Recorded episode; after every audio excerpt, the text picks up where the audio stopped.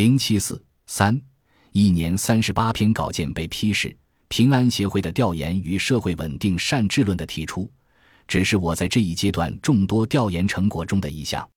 这几年，我专注于调查研究与理论探讨。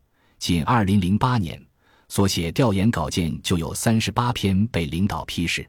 有人说，新闻是年轻人的事业，新华社是个养小不养老的地方。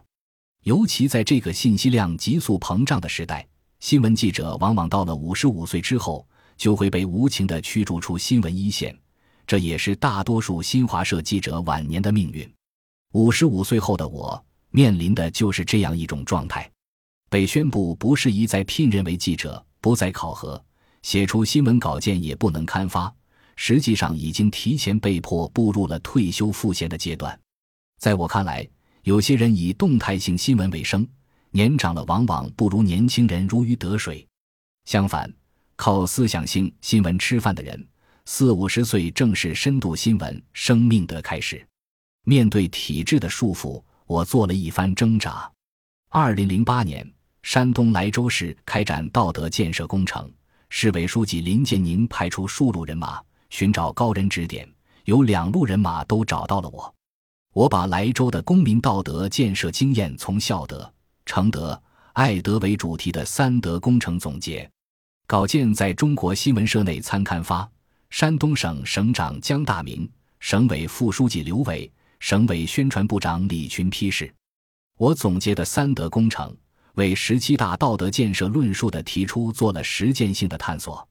就在此时，中国新闻社山东分社社长王鲁平找到了我。中新社山东分社要建立内参平台，想聘请我为顾问，实际上做的是总编辑工作。沂水生物养猪法总结是我在中新社发的第一篇调查。二零零七年底，山东省政府畜牧办穆永泰主任带了一大堆材料到我办公室介绍情况。因为畜牧办要与农业厅合并，他们想让上面领导了解一些成绩。我注意到材料中有一份讲的是生物养猪，是宋平建议张高丽抓的。生物环保养猪酵母素是从日本洛东化成工业株式会社引进的。宋平了解后认为中国也可以试验。张高丽又把任务交给了穆永泰，现在已经初有成效。宋平是我非常尊重的老领导。二十年前，他对我的九间棚调查高度重视，曾派秘书彭清华专门听我汇报，并写信给江春云，要求推广这一典型。使得九间棚影响迅速传播。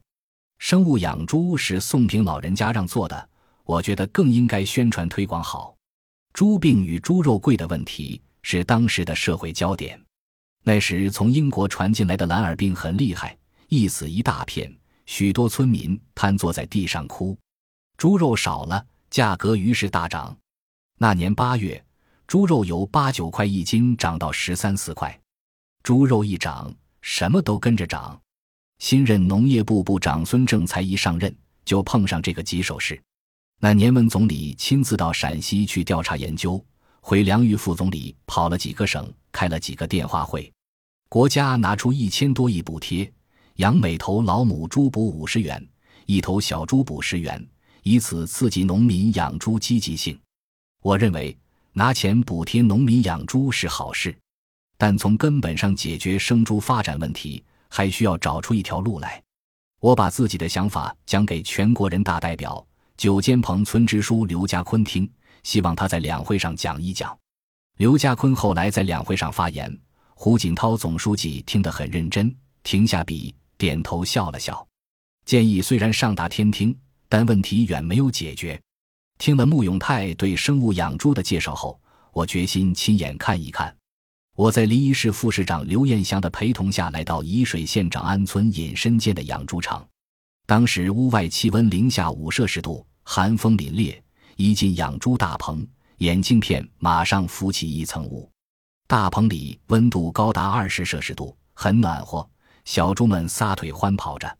这时，沂水县赵县长抓起一把猪粪让我闻，我吓了一跳，一闻竟然全无气味，只有糠谷的香味。赵县长说：“二十分钟前还是猪粪，因为生物发酵，猪粪就迅速转化。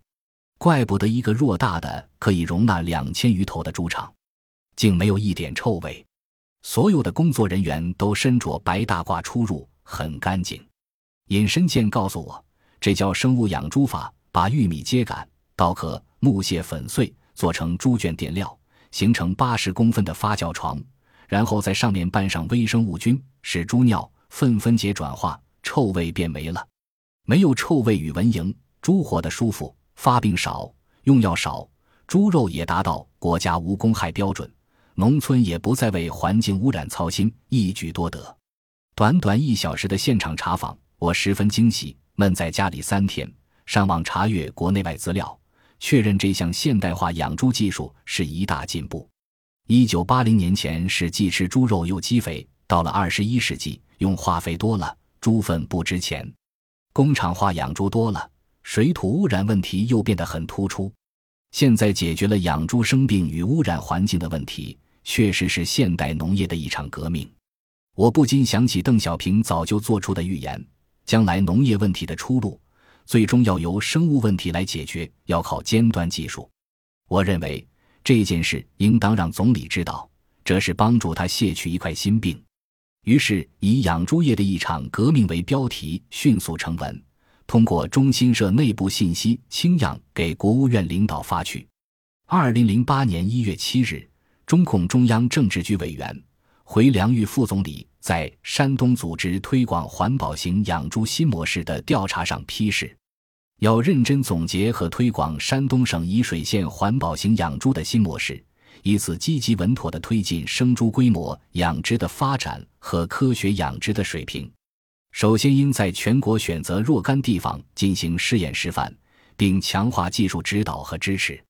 接着，农业部部长孙政才、副部长张宝文、山东省委书记李建国、省长姜大明接连批示，沂水生物养猪法很快在山东省乃至全国形成一定影响。一月二十二日至二十四日，根据农业部部长孙政才的安排。农业部和国家外国专家局经济技术专家司副司长王莹带领调研组到沂水县调研自然养猪法示范推广工作。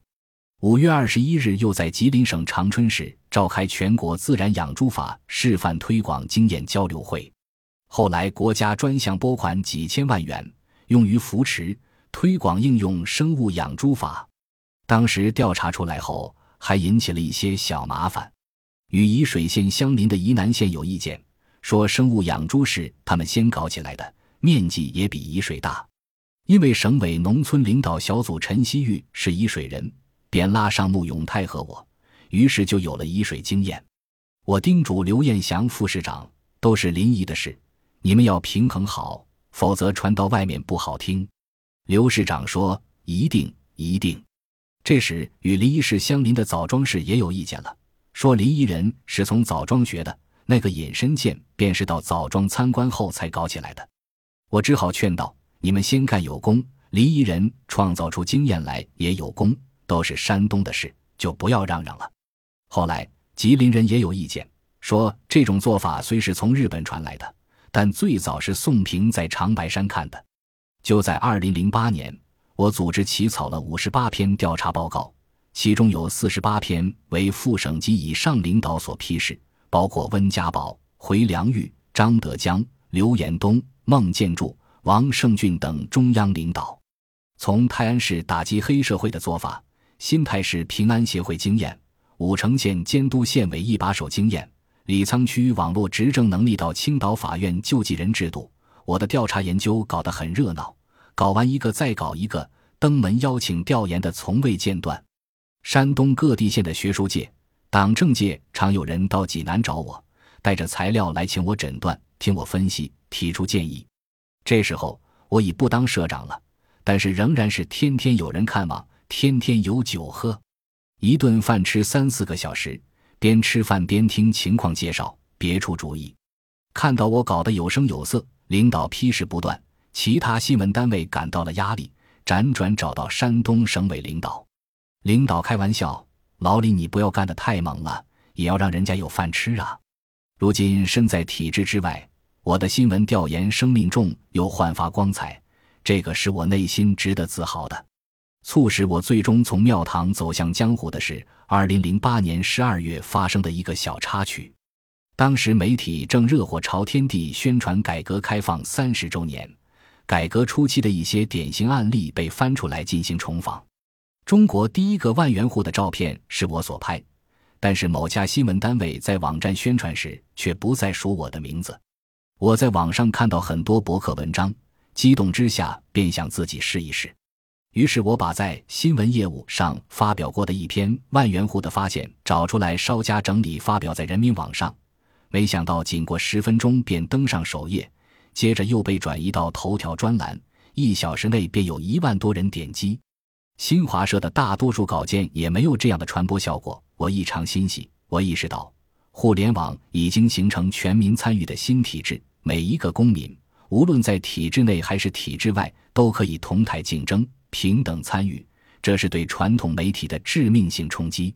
自此，我又相继在新浪网、理论网、搜狐网开通了个人博客，并成了我的年龄段中少有的对互联网十分钟情的人。基本保持三天一篇博文的写作速度，仅二零零九年，我便发出博文六十余万字。我的博客更新速度快，内容新鲜，面又宽。国家重大政策出台，我便马上写文章评论。当然，这些评论绝不是政治性的表态，也不是理论性的阐述，而是智慧性的分析。写了大概一年时间。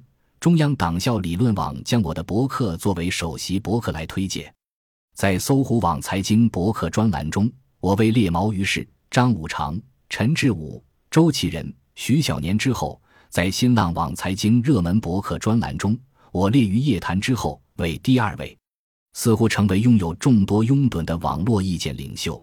这种感觉在以前是找不到的。我庆幸自己能够转型成功。终于在新华社体制外寻找到一个更加开阔与自由的天地，更有如鱼得水之感。我感谢旧体制对我的抛弃，使得我逼上梁山，在江湖上掀开生命中心的一页。